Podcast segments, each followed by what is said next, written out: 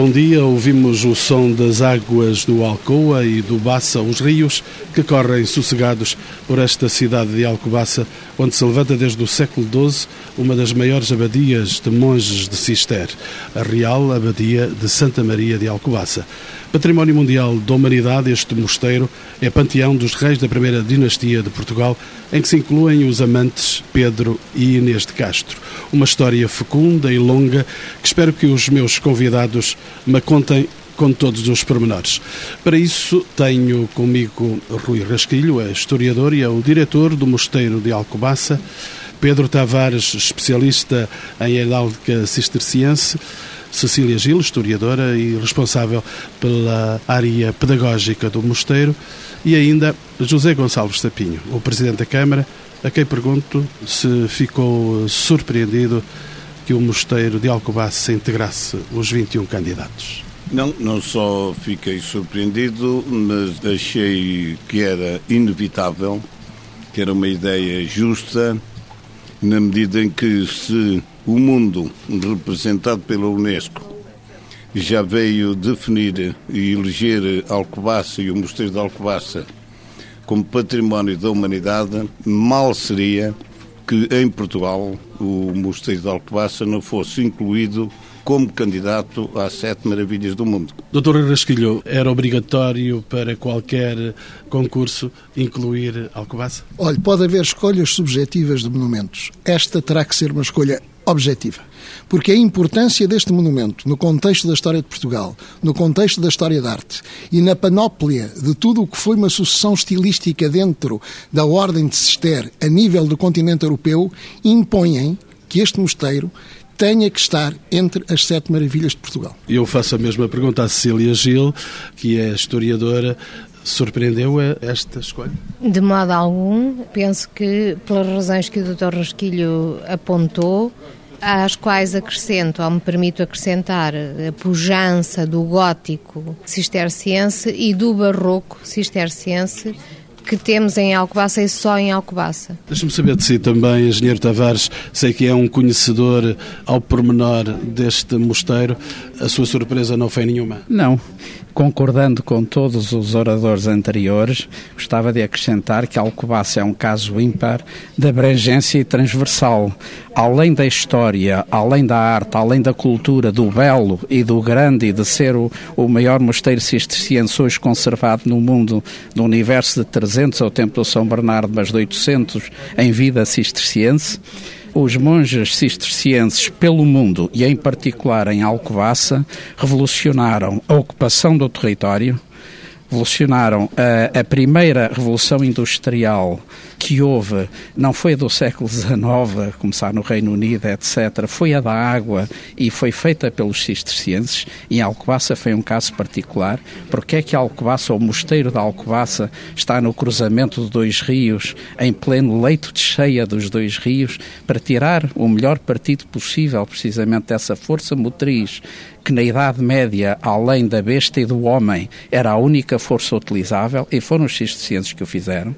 Evolucionaram o saber, porque foram as primeiras uh, aulas públicas em Portugal, tiveram lugar em Alcobaça. Portanto, a ocupação do território, onde só recordar passaram por aqui o homem do Neolítico, os fenícios, depois os romanos, os árabes, etc. E na coerência da ocupação do território, depois dos romanos, há dois mil anos, só os cistercienses mil anos depois, e com tanta coerência, só no século XX é que o homem volta a ocupar o território com a mesma coerência. Mas estiveram cá antes, e professora Rui Rasquilho, antes dos cistercienses, estiveram, e de modo prolongado, estiveram os muçulmanos que deixaram alguns sinais. Bem, não é nenhuma novidade, estiveram todos os povos que ao longo da história fizeram ocupações nas zonas periféricas europeias. E na realidade, nós aqui na região da Alcobaça, e eu na região da Alcobaça não posso deixar de solicitar às pessoas do município de Nazaré que votem no seu mosteiro, porque o mosteiro da Alcobaça é também o mosteiro da Nazaré. Porque a administração de hoje do Conselho da Nazaré foi parte dos cotos de Alcobaça, do grande domínio senhorial que foram os 44 mil hectares dos cotos de Alcobaça, como também Há freguesias das Caldas da Rainha que devem votar no seu mosteiro. Haveria esquecimento por parte dessas freguesias? Sabe que há uma tendência para nos esquecermos da verdadeira história. E isso é que me parece que vai ser importante aproveitar e é o mérito deste programa, deste programa das Sete Maravilhas, é poder fazer com que um número cada vez mais alargado de cidadãos se possa realmente interessar pelas raízes históricas das suas regiões e perceber que elas são muito diferentes daquilo que são hoje situações de caráter administrativo no século XXI. Relativamente à sua pergunta, nós temos aqui um castelo em frente ao mosteiro, que é um castelo provavelmente século VI, século VII, um castelo de origem visigótica, que depois passou a ser o albergue das milícias do mosteiro, porque, como se imagina, uma extensão de território como é a dos Cotos de Alcobaça, ela tem que ter policiamento. Não foi só dar cartas de povoação, não foi só fazer granjas, não foi só depois dividir as granjas, era preciso policiar toda esta zona, que era uma zona independente do poder real. Mas deixe-me saber então, porquê é que os cistercienses vieram parar aqui, se me permite a expressão deste modo? É muito simples de explicar. À parte a lenda, que é sempre muito bonita nestas coisas da história, são sempre muito populares. A tal lança que o Dom Afonso Henriques lança lá de cima da Serra dos Candeeiros para que, onde cair a lança, se vá erigir o mosteiro. Há aqui uma outra coisa muito importante. É que a Ordem de Cister, que desde 1098 é uma cisão dos beneditinos, que é uma ordem urbana, a Ordem de Cister é essencialmente uma ordem rural, que ao retomar os princípios da regra de São Bento, vai ter que se separar de todos os problemas que havia dos mosteiros que estavam inseridos em zonas urbanas. Não quer dizer que os cistercienses fizessem os mosteiros em zonas completamente limpas de gente. Isso não é verdade, é impossível. Agora, o que eles precisavam era ter água, o que precisavam era ter floresta, o que precisavam era ter campos para arrotear, para se fixarem e para alimentar a cidade, que é um mosteiro cisterciense, em particular com a dimensão do nosso. O Dom Afonso Henrique percebe perfeitamente e sabe, na Europa do seu tempo, que a Ordem de Cister, que cresce desde que Bernardo entra na Ordem, com mais 30 amigos, algum tempo depois de Robert de Molesme ter feito o primeiro mosteiro em 1098, ele sabe que esta ordem tem condições técnicas para se instalar num território que esteja mais ou menos ermo, fixar-se, trazer pessoas, arrotear a terra e permitir, no caso particular de Portugal, que entre o Tejo e o Mondego seja colocado um território que pode evitar que, novamente, a civilização árabe-islâmica suba até Coimbra. E andámos para cá e para lá. O Castelo de Leiria, que é fundado em 1135, é arrasado pelos mouros no momento em que eles também matam toda a comunidade cisterciense aqui. E, portanto, pouco a pouco, esta atividade económica vai permitir consolidar o território e vai permitir outra coisa muito importante. Que Alexandre III venha a reconhecer o reino de Portugal e Afonso Henriques como rei. Engenheiro Pedro Tavares, se os monges eram os monges certos para estarem aqui, esta escolha era o local certo para poderem colocar todo o seu engenho de ordem rural. Foi o local certo, escolha dos monges cistercienses.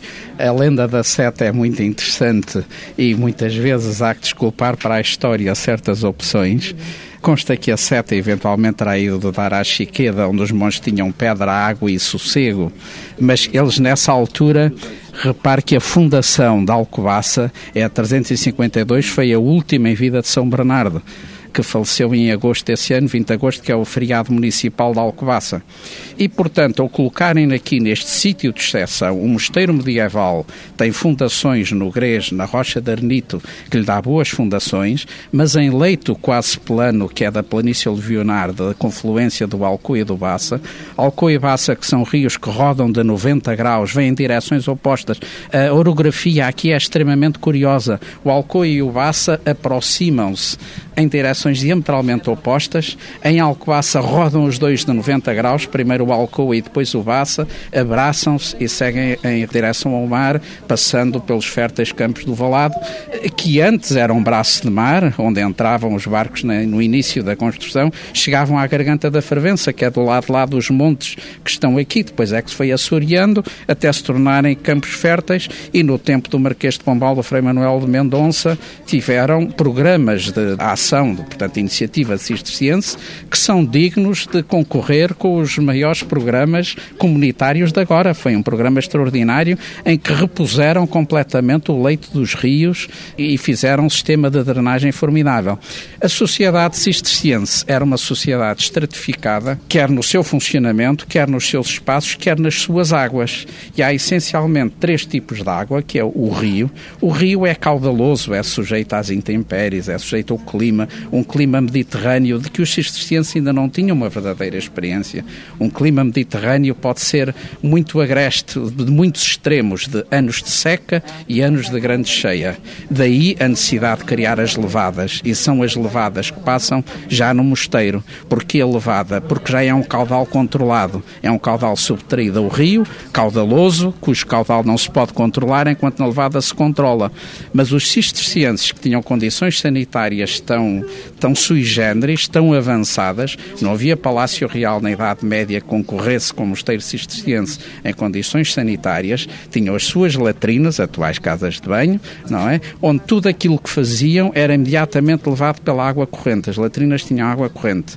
Isso ajudou-os quando foi as pestes em 1352, etc., que dizimaram um terço da população e da população cisterciense também, mas permitiram resistir de certo modo melhor. E para beber não é água da levada sequer nem do rio. Essa vem da Chiqueda a 3,6 km de distância, numa conduta muito bela, que é a conduta da água potável, com um diâmetro interior de 16 centímetros, que é essa que vai desaguar em esplendor no belo lavabo frente ao refeitório do Mosteiro Cisterciense. Doutor Rasquilho, sabendo nós então que este era o melhor local, que engenharia se pôde colocar aqui para levantar um edifício que não é dos mais simples do mundo? Efetivamente não é. Aliás, há duas ou três uh, circunstâncias na construção deste edifício que o tornam, como eu disse no princípio, um candidato natural a ficar nas Sete Maravilhas. Por exemplo, conquanto as capelas da cabeceira tenham ainda uma abóbada de canhão, assente em grandes muros, a verdade é que de repente chegou aqui a Portugal o novo estilo gótico. E toda a igreja, uma igreja que em Portugal, pela primeira vez, é utilizado de forma sistemática a abóbada de nervuras. E há uma outra solução muito engraçada. Volta outra vez à cabeceira. A cabeceira tem arcos botantes que seguram a parede da Capela Mor que se foi, foi subindo até onde pôde. E é realmente bastante elevada. Essa Mas é depois... a grande novidade arquitetónica é a aplicação sistemática do gótico, mas há uma outra segunda novidade, é que as naves laterais deste mosteiro estão praticamente à mesma altura da nave central, o que criou uma gaiola técnica que suportou tudo quanto foi terremotos há 800 anos a esta parte. E isto é muito raro, nesta época, se não único, a ver uma estrutura destas, feita de raiz, aplicando o gótico. Não esquecer que a carta de doação do Afonso Henriques e de sua mulher diz concretamente as terras do lugar de Alcobaça. E, portanto, significa que há aqui já pré-condições necessárias à implantação do mosteiro. E dizem já esse nome Alcobaça? Dizem já esse nome Alcobaça, claramente. Há pequenas guerras que discutem Alcobaça de Alcoa e Baça. Ouça, relativamente à época em que os cistercienses se implantaram, o lugar de Alcobaça já existia. Se anteriormente, na época visigótica, na época muçulmana, isso aconteceu, nunca ninguém saberá e estamos no domínio da poesia. Não há poesia entre nós, mas há música, sinal de que há festa, porque as Sete Maravilhas estão entre nós e há alguma agitação aqui em Alcobaça por um mosteiro tão imponente e que, de facto, traz meio mundo aqui.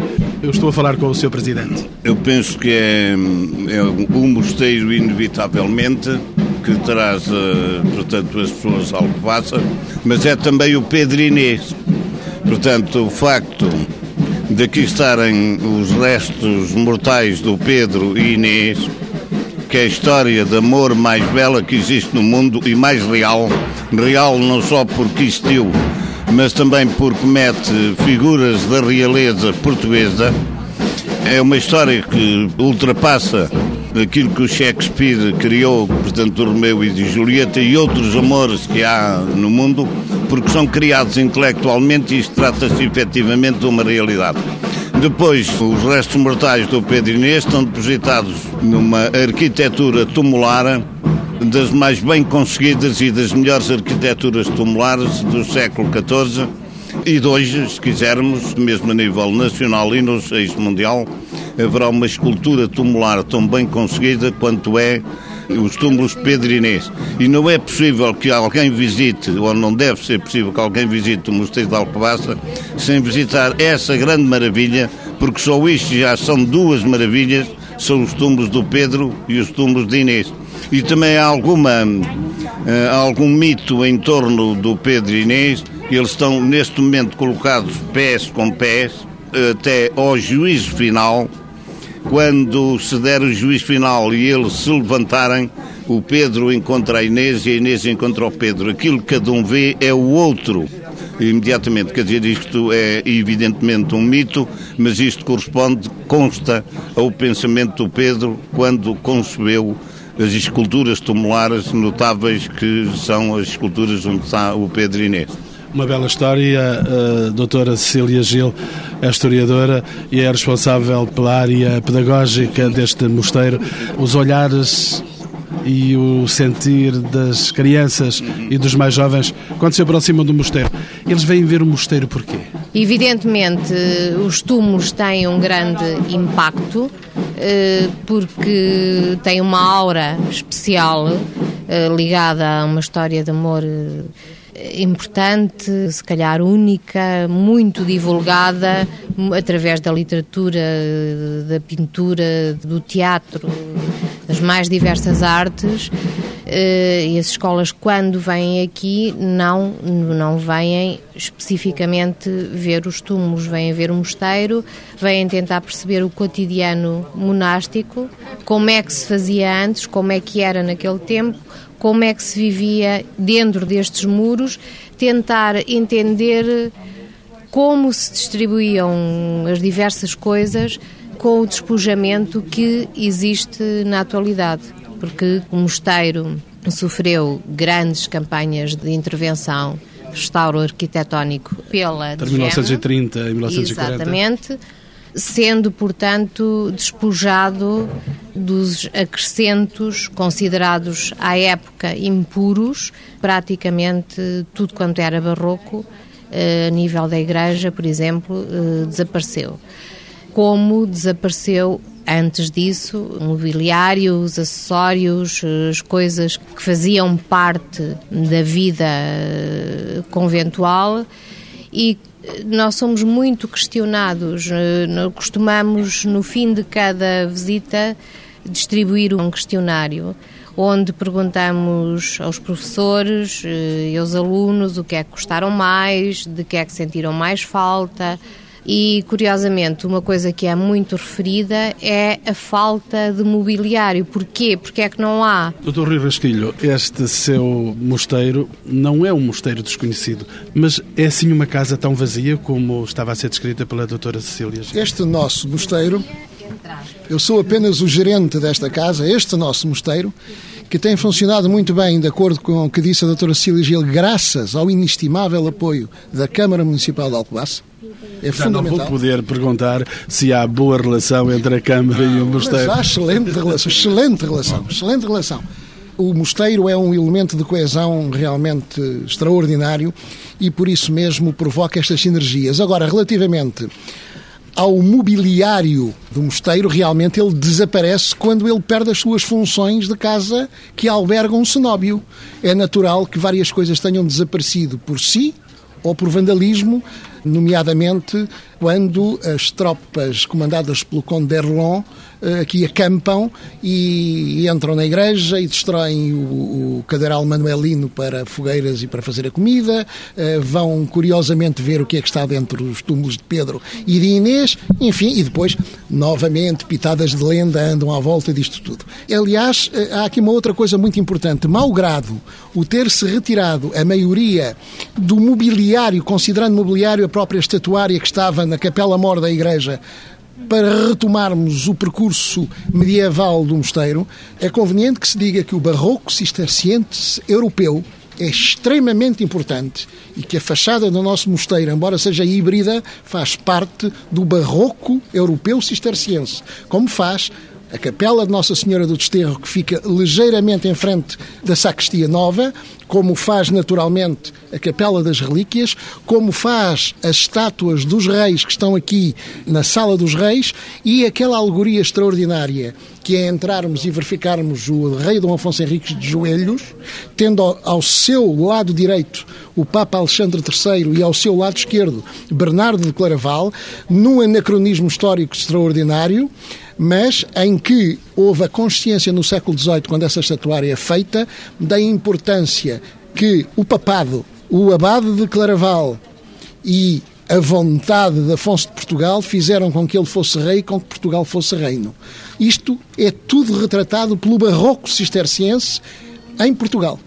Raramente se diz. O mosteiro de Alcobaça é o mais representativo mosteiro ibérico do barroco cisterciense europeu vamos distinguir pelo menos dois tempos históricos e tempos alargados para a existência deste mosteiro. Uma primeira fase que vai do século XIII ao século XVI. Não, vai do século XIII até ao final do século XV. Depois, no século XVI, há as primeiras grandes ampliações e há, inclusivamente, a construção de um palácio abacial que é ali à esquina. Quando estamos virados para o mostreiro, a esquina final do lado norte é o palácio abacial, mandado construir pelo cardeal rei Dom Henrique. E lá dentro há um claustro renascença que raramente é visitado porque anormalmente se chamou aquele claustro claustro de Dom Afonso VI e eu nunca percebi porquê. Porque não tem nada a ver com o Dom Afonso VI. É um claustro renascentista que faz parte da estrutura do Palácio Abacial, logo que começa o reino dos Filipes e por morte do próprio Henrique, vai ser transformado na hospedaria do Mosteiro de Alcobaça, porque também, nessa época, do século XVI, XVII, as tradições cistercienses mudam, as liturgias mudam, os princípios com que se regem os cenóbios também mudam e então é norma que estes mosteiros recebam e tenham uma hospedaria que, à sua custa, eh, loja desde um pobre até um príncipe. Mas eh, era considerado este mosteiro incompleto quando estava na sua primeira fase? Não, senhor, completíssimo. É um mosteiro absoluto e estritamente completo na Idade Média exemplar. E o que é que motiva eh, Dom Manuel a mexer, digamos assim, nesta peça? A sacristia medieval era muito pequena. O cenóbio vai crescendo. Da mesma maneira que o cardeal Henrique, abade comendatário de Alcobaça, representante direto do rei, vai fazer dormitórios novos, em que os monges deixam de ter um dormitório coletivo para passarem a, a, dormir em celas, o mosteiro tem que ser ampliado. E o século XVI, o final do século XVI e o princípio do século XVII, é o grande espaço das ampliações do mosteiro. Novos dormitórios com celas, a biblioteca que funcionou Onde é hoje a cozinha do século XVIII passa para, para o dormitório, devidamente tratada. O alojamento do abade, que era nesse dormitório, deixa e passa também para um outro lado do, novo claustro, que é o claustro do noviciado. Há novos espaços para noviços. Enfim, há uma revolução urbana dentro do mosteiro na viragem do século XVI para o século XVII. E no século XVIII há a outra viragem, isto é, é o aparecimento do barroco. Eh, Senhor Presidente da Câmara, o que é preciso mexer nesta cidade para tornar ainda mais eh, glorioso, assim podemos dizer, esta peça de arte tão vasta e, portanto, séculos? Olha, eu ainda gostaria, antes de responder a essa pergunta, de complementar uma afirmação que aqui foi feita pelo Dr. Rui Rasquilho. E que é isto, quer dizer, portanto, quer a gente queira, quer não queira, há uma ligação espiritual no respeito completo pelas divisões administrativas, que não importa discutir, nem são passíveis de discussão, mas penso que há aqui uma cultura, quer dizer, muito genuína à volta do mosteiro, que engloba, quer dizer, em vários momentos históricos, Porto Mós, Caldas da Rainha, Nazaré e Alcobaça, como é óbvio e evidente, portanto, algumas zonas uh, da Marinha Grande. Acho que toda esta gente deve rever-se, porque muito daquilo que hoje essas comunidades têm é também fruto, de alguma forma, da história do mosteiro. De uma certa terra sagrada? De uma certa terra sagrada, de uma certa terra promissora, de uma certa terra, quer dizer, portanto, que tem como base fundamental a religiosidade e a cultura. Não se esqueça, isto ainda não foi referido, que as primeiras aulas públicas foram feitas nacionais, foram feitas no Mosteiro de Alcobaça. Que o abade de Alcobaça foi o primeiro subscritor para a criação, numa petição dirigida ao Rei e ao Papa, para a criação em Portugal daquilo que nós sabemos que são os estudos gerais e que hoje é a Universidade de Coimbra. O Mosteiro de Alcobaça e as suas gentes e, portanto, os seus dirigentes tiveram a visão e a previsão, já falámos aqui da tecnologia, da revolução industrial que eles trouxeram, a revolução industrial da época, da revolução agrícola que trouxeram, mas trouxeram sobretudo uma revolução cultural e de mentalidade. Repare que criar as primeiras escolas públicas, fazer tudo para criar e alimentar a universidade. E estiveram também na reforma da universidade e criaram aqui em Alcobaça o Colégio Nossa Senhora da Conceição, que nós pretendemos de alguma forma restaurar e, portanto, esperemos que agora neste ano ou no ano que vem, quer dizer, portanto, seja de facto restaurado, sob a égide da Universidade de Coimbra, com quem temos uma ligação muito forte, porque a Universidade de Coimbra também reconhece que a sua existência tem alguma relação, ou tem muita relação com uh, a ação dos abados de Alcobaça. Na área da historiografia, Portanto, estamos a falar numa época, eh, portanto, de muita importância, em que, digamos, a literacia não era, de facto, digamos, uma das coisas muito importantes em Portugal e os monges e a igreja desempenharam um papel, de facto, muito importante. Eles foram na área da historiografia primorosos, deixaram-nos obras maravilhosas e se falarmos também de cultura na área da estatuária e outras áreas, portanto, na iluminura, foram de facto notáveis. Obviamente que estas coisas estão hoje, muitas delas designadamente os livros da biblioteca estão, a maioria deles, na Torre do Tombo e na Biblioteca Nacional. E em Braga, e, em Braga e noutros lados, quer dizer, nós sabemos que é assim. Mas, portanto, o que é que falta fazer em Alcobaça? Penso que foi essa a pergunta. Portanto, nós estamos a seguir, de facto, um programa. Roma e Pavia não se fizeram num dia, não é possível fazer tudo num mandato, dois mandatos, mandatos, quer dizer, é possível continuar e estabelecer um espírito de que Alcobaça tem que corresponder na sua grandeza à grandeza do mosteiro. E, portanto, com isto não estamos a pôr-nos nos bicos dos pés, mas Alcobaça ainda é uma cidade que não foi estragada pelo betão e que ainda é possível fazer de Alcobaça, de facto, uma das maravilhas nacionais em termos de médias cidades. Mas digamos que a sua arquitetura não será das mais famosas do mundo. A arquitetura da de, cidade. Da cidade. Não é das mais famosas, mas também não é das menos famosas. Eu penso que a arquitetura da cidade está muito bem colocada, designadamente a zona histórica. Está neste momento, portanto, a ter um impacto muito grande da restauração de tudo aquilo que existe e estou convencido que a recriação do Colégio Nossa Senhora da Conceição vai ter influência, portanto, na mudança das mentalidades e os fundos comunitários vão ter também muita importância, designadamente para restaurarmos a zona envolvente do mosteiro, que é de uma riqueza extraordinária. E eu queria apenas dizer para além dos túmulos e para além dos ramos da arquitetura que existe no mosteiro e a evolução toda que teve, nós temos uma série de peças, uma série de lugares dentro do mosteiro que são de facto notáveis. Por exemplo, a igreja do mosteiro tem uma grandiosidade equiparada ao Centro Cultural de Belém, portanto, a área construída tem, tem uma dimensão equiparada ao Centro Cultural de Belém, e a igreja é o maior espaço religioso coberto do país. E que, felizmente, está aberto ao público. Aberto ao público, muitíssimo bem conservada para durar um milénio, dois milénios, e está aberto ao público, portanto, a toda a hora. Quer dizer, nós temos neste momento cerca de 10 mil visitantes ano, sem contar, como é óbvio, quer dizer, portanto, as pessoas que vão à missa nas horas em que, portanto, serve, no fundo, se quiser, de igreja matriz. E nesse aspecto tem havido bom entendimento entre os serviços religiosos e a organização Sabe, do próprio como tudo, como tudo na vida, quer dizer, é preciso as pessoas terem inteligência para dizer que temos todos que conviver, mas não convivemos por força da força. Nós convivemos por força, uh, se quiser, da inteligência, da sabedoria que cada um de nós põe e olhando para o lado, quer dizer assim, eu posso viver e conviver sozinho, não posso, o senhor diretor do mosteiro não pode, o senhor padre não pode. Quer dizer, portanto, nós temos em vários momentos, em várias épocas, anterior a mim, depois de mim, antes, muito antes de mim, portanto, houve aqui entendimentos e desentendimentos, mas que no fundo geraram, geraram aquilo que é hoje o Mosteiro de Alcobaça e que todos temos bastante orgulho, há muita coisa para fazer, mas há de fazer-se. Doutor Rui Rasquilho, quando se entra neste mosteiro, alguma coisa nos toca de modo especial, e eu posso dizer por mim próprio, a luz é tratada de modo muito especial dentro deste mosteiro.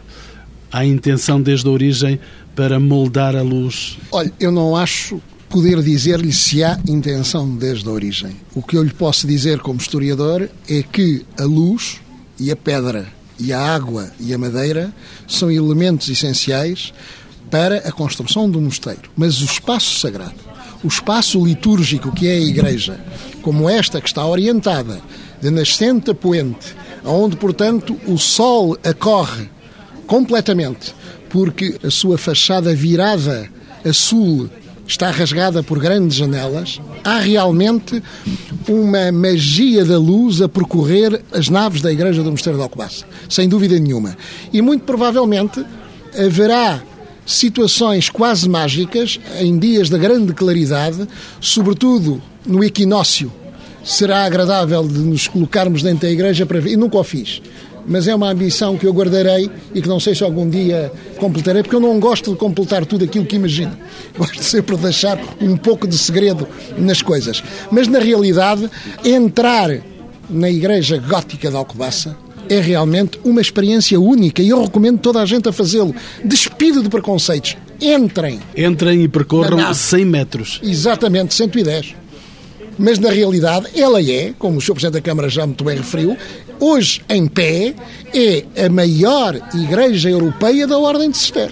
Quanto a isso é que não há dúvida nenhuma. E tem oito séculos de firmeza no seu corpo. E está de pé, uh, doutora Cecília, está de pé porque alguém conserva este importante monumento? Está de pé porque tem havido, por parte da tutela, o cuidado de acudir a situações de mais violenta degradação. Muito embora lutando com falta de verbas, necessidade de gerir muito bem os fundos comunitários, mas tem havido intervenções muito importantes, intervenções de fundo, designadamente ao nível das coberturas, que é uma coisa fundamental, se assim não fosse, a partir do momento em que houvesse água dentro do monumento, isso era o caminho certo para a destruição. Por isso também o Dr. Rui se está a bater eh, neste momento pela recuperação da cobertura da biblioteca e de toda a zona que vai até à Sacristia Manuelina e à Capela Relicário. Doutor Rui Rasquilho, isso é imprescindível, vai-se perder a memória se a água invadir uma biblioteca. Por isso é preciso ter um grande cuidado com as coberturas. E estas coberturas que a doutora Cecília acabou de referir vêm doentes desde 1897. Há uma reconstrução mal feita? Não, não houve a manutenção devida. Mas eu explico-lhe muito rapidamente porquê. Porque, embora a ocupação de um espaço seja a garantia da sua conservação, este espaço, que é o enorme edifício da Biblioteca de Alcobaça, foi utilizado a partir do século XIX para tudo menos para a biblioteca. O que condicionou, eu tenho neste momento toda a documentação, desde essa data que lhe referi até 1910, e não imagina a troca de ofícios que há com as diversas entidades responsáveis pela salvaguarda de um monumento que se dizia vamos aguardar que seja monumento nacional, vamos aguardar se não sei quê, os ofícios que hoje se escrevem quando não se quer fazer nada. Porque hoje também se escrevem ofícios para dizer que não se faz, sem dizer que não se faz. E esta luta, esta luta que eu levo é justamente eh, para verificar, e eu conto não deixar esta casa sem que os telhados, as coberturas da sacristia, da capela relicária e da biblioteca sejam consolidados. Eu gostava agora de me voltar para o engenheiro Tavares.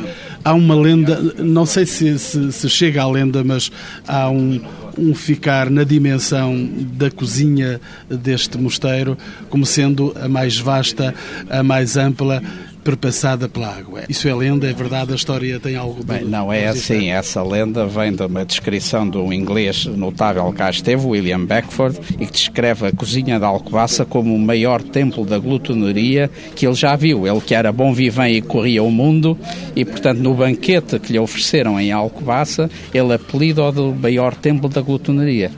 A cozinha em dimensão não é extraordinária, é extraordinária porque a adaptação de um espaço intersticial a cozinha não é original medieval, vem do aproveitamento do calefatório. Mas é uma cozinha extraordinária. Mas é uma cozinha extraordinária, e eu ia dizer, porque tem três coisas extraordinárias, além da cozinha e do que lá faziam. Primeiro, porque passa lá um braço da levada, e há as descrições para lavarem a cozinha, fechavam a saída e a água subia, lavavam a cozinha. Passa a tal conduta de água potável para beber, quer dizer, a cozinha tinha duas fontes diferentes de água. E em terceiro, tem as colunas de ferro da maravilhosa e imponente estrutura da chaminé, que é a primeira, há uma teoria de que é uma teoria muito provável de que é a primeira utilização do ferro estrutural, não é em Portugal, é no mundo. Quer dizer, o ferro que é conhecido desde a idade do ferro é utilizado em ferramentas, em, em armas, etc. Como elemento estrutural é em Alcobaça que tem a primeira utilização. E aí, se não se importa, deixe-me só pegar naquele ponto que estava a referir há bocado da, da cidade de Alcobaça, que por vezes é tão asfixiante do mosteiro, mas só para dizer que foi essa asfixia o Alcobaça estar tão em volta e tão em cima do seu mosteiro que salvou o mosteiro. Mosteiros cistercienses houve mais de 800 pelo mundo fora. Registro hoje palpável só há de alguns 100.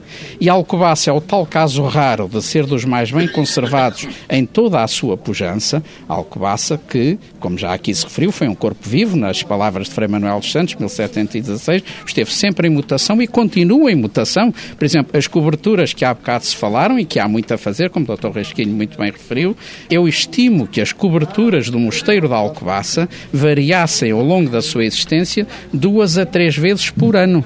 Eu, que tenho 60 anos, já vi, eh, por exemplo, na nave principal e em parte das aulas norte e sul, já vi duas coberturas novas do Mosteiro da Alcobaça passa.